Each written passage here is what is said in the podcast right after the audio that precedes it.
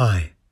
Today I want to talk about something that is a little bit outside of my usual wheelhouse, which means that this is not an episode about American politics. This week I want to talk about Australia's unofficial national anthem, the Ottoman Empire, a rocky Peninsula on the Aegean Sea, and the human cost of the First World War. My name is Ellis Tucci. You're listening to Hidden History, and this is episode 94 Waltzing Matilda. As usual, Hidden History is available on Spotify, Apple Podcasts, and www.hiddenhistory.show. If you enjoy this episode and want to hear more, then subscribe and share the show with your friends. All of the sources and accompanying links are in the description. I'd encourage you to check those out to do some further learning. So let's get into it. It's kind of difficult figuring out where and when in history to start telling this story. Do I start in 1299 when Osman I united the tribes of Anatolia to form the Ottoman Empire? Do I start in 1788 when British ships brought the first convicts to Australia? Do I start in 1895 when Waltzing Matilda was written? Ultimately, the answer is none of those places. Ultimately, this is a story about the brutality and human cost of World War I. And so ultimately, we need to start with what's called the July Crisis of 1914. Well, I actually suppose that that's not true. In order to get full context, we need to go back a little earlier. For about 300 years, Serbia was occupied by the Ottoman Empire, with a brief window of Austro Hungarian rule between 1788 and 1792. Eventually, the Serbs grew tired of being imperial subjects, and so from 1804 to 1835 fought the Serbian Revolution, which would successfully repel the Ottomans and install Milos Obrenović, whose family would rule almost interrupted for about a hundred years, as the new Prince of Serbia. It didn't take too long for discontent to bubble up in the Balkans, though. Ideas from the French Revolution had found their way across the Danube, and as the ruling family of Serbia became increasingly cozy with the Austro-Hungarian Empire, radical groups within the Serbian military, the most famous of which being the Black Hand, began to increasingly adopt an Italian political philosophy known as irredentism which means that a given country has a right to reclaim ownership over lands that, at some point in the indeterminate past, were taken from it. In 19th century Italy, that means that Italian irredentists sought control over every Italian speaking area in southern Europe. Across the Adriatic, it meant that Serbia believed that it was destined to restore a mythic kingdom that ruled over all ethnic Serbs in the Balkans, a place called Yugoslavia.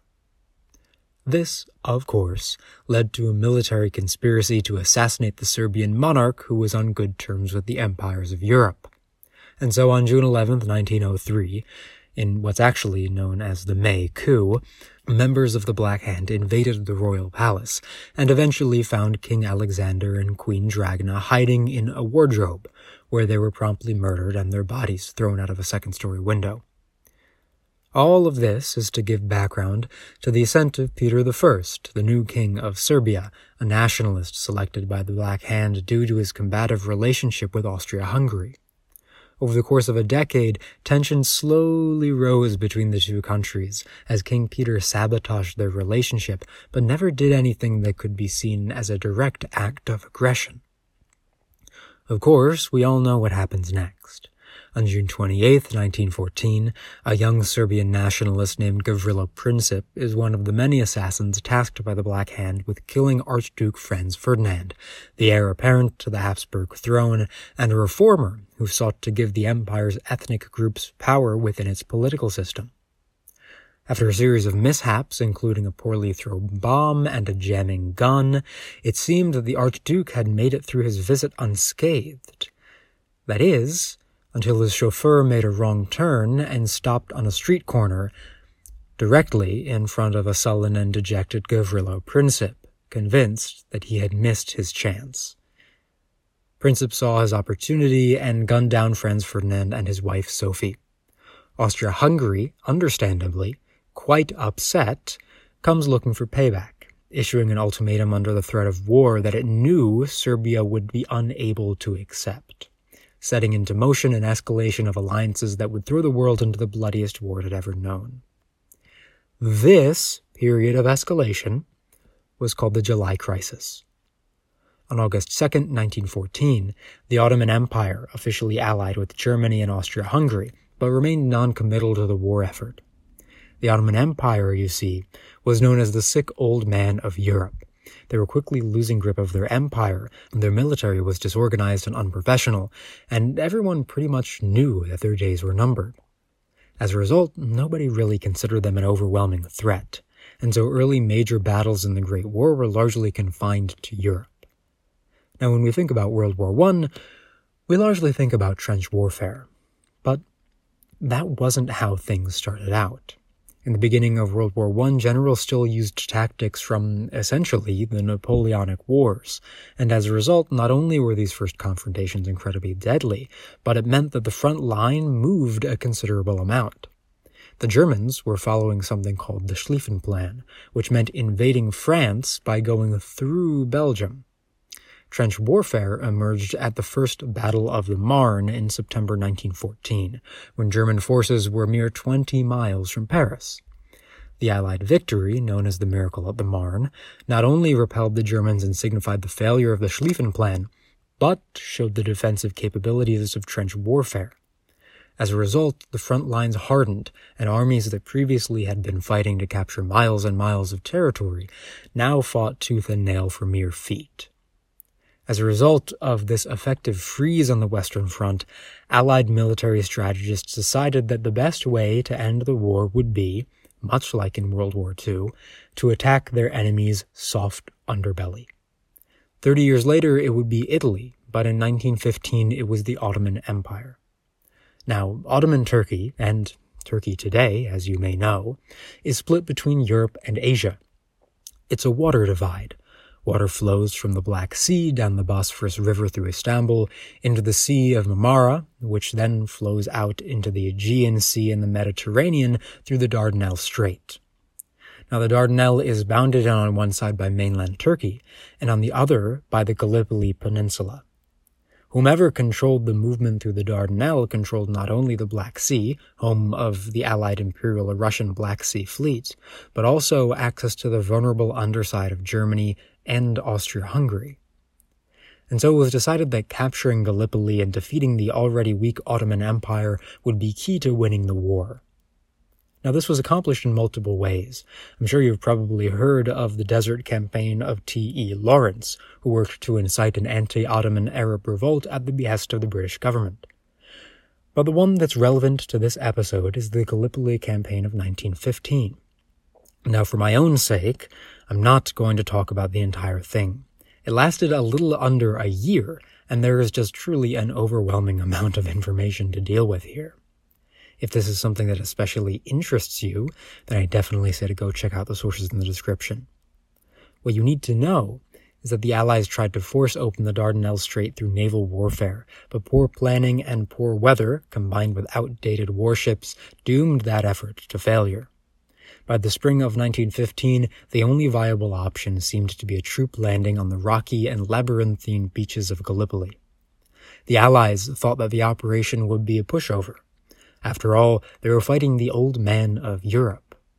They even went so far as to confidently teach their troops how to recognize from afar when an Ottoman soldier was surrendering. You can probably imagine where this is going. Through troop movements and garrisons, the Allies showed their hand. The Ottomans knew that they would be attempting a beachhead landing at Gallipoli and set about fortifying their positions as the Allies waited for four weeks to take action. On April 25, 1915, landing forces comprised primarily of Australians and New Zealanders landed on the beaches and quickly realized that all of their intelligence had been wrong. The Ottomans were well defended and reinforced and successfully controlled the high ground with strategic gun emplacements. Allied maps were incorrect, causing thousands of soldiers to become hopelessly lost in the maze of valleys near the shore. The Ottomans more than held their own, and under the leadership of Mustafa Kemal, who would later be known as Ataturk, the first president of Turkey, Ottoman forces ended up killing 56,000 people. Now, of course, that's a spectacularly large amount of people. But in terms of World War I, it's kind of a drop in the bucket. At Verdun, there were 976,000 casualties. At the Battle of the Somme, there were 1.2 million. So why am I spending any time at all talking about Gallipoli? Well, it's because I really want to talk about its cultural and human legacy. World War I was a human meat grinder, and I think it's very much to our detriment that it isn't necessarily taught that way. For Australia and New Zealand, the Gallipoli campaign was a trial by fire that helped create a national identity out of the bounds of the British Empire, in turn, helping create movements for independence. So that's the ideological impact. But what of the people? And this is really what I've been working towards this entire time. There is a there is a song called Waltzing Matilda, which is thought to be the unofficial national anthem of Australia. It's not about dancing. The phrase waltzing Matilda is Australian slang for traveling by foot with a bedroll slung over your back. And so, in order to kind of give you a little tiny glimpse into the human cost of war, I want to play you a song that actually inspired me to do this episode. This is Liam Clancy singing a piece originally authored by Eric Bogle called And the Band Played Waltzing Matilda. I know this is a little different of an episode this week, a little bit shorter, but I'd like to thank you very much for listening. This is Ellis Tucci at Hidden History. Signing off. Now, when I was a young man, I carried me pack, and I lived the free life of the rover. From the Murray's green basin to the dusty outback, I waltzed my Matilda all over. Then in 1915, my country said, son, it's time to stop rambling, there's work to be done. So they gave me a tin hat and they gave me a gun. And they sent me away to the war. And the band played Waltzing Matilda as the ship pulled away from the quay. And amid all the tears, flag waving and cheers, we sailed off for Gallipoli. Well, I remember that terrible day when our blood stained the sand and the water, and how in that hell that they called Suvla Bay we were butchered like lambs at the slaughter. Johnny Turk, he was ready, oh, he primed himself well. He rained us with bullets and he showered us with shell. And in five minutes flat, we were all blown to hell. Nearly blew us back home to Australia and the band played Waltzing Matilda. When we stopped to bury our slain, and we buried ours, and the Turks buried theirs, then it started all over again. Those who were living just try to survive in that mad world of blood, death, and fire. And for ten weary weeks I kept myself alive, though around me the corpses piled higher. Then a big turkey shell knocked me arse overhead. And when I awoke in my hospital bed and saw what it had done, and I wished I were dead.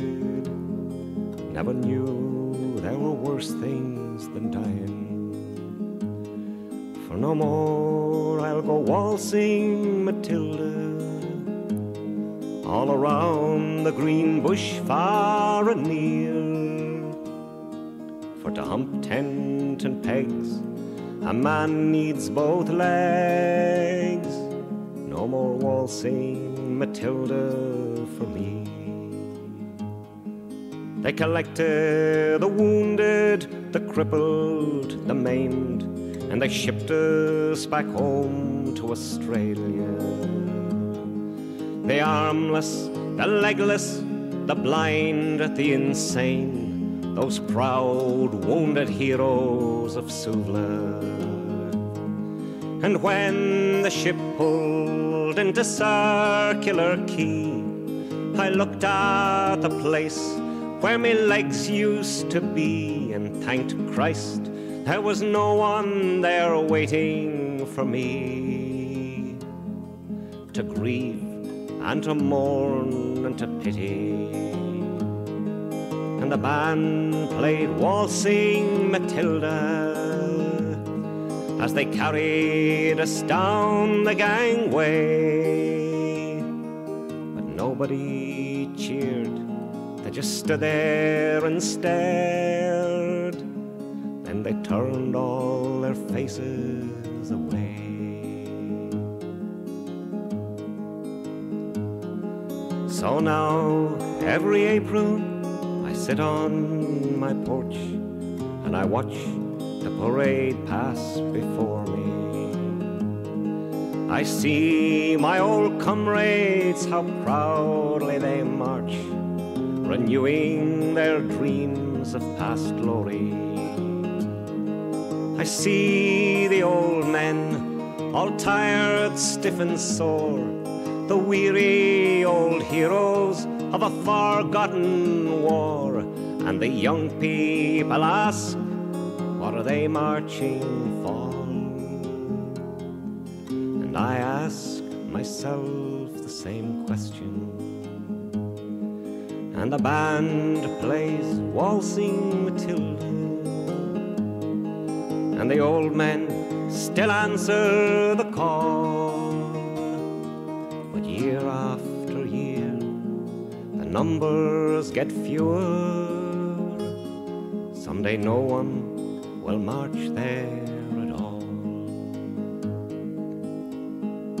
Waltzing Matilda, waltzing Matilda, who'll come a waltzing Matilda with me, and their ghosts may be heard as they march by the billabong. Who'll come a waltzing Matilda?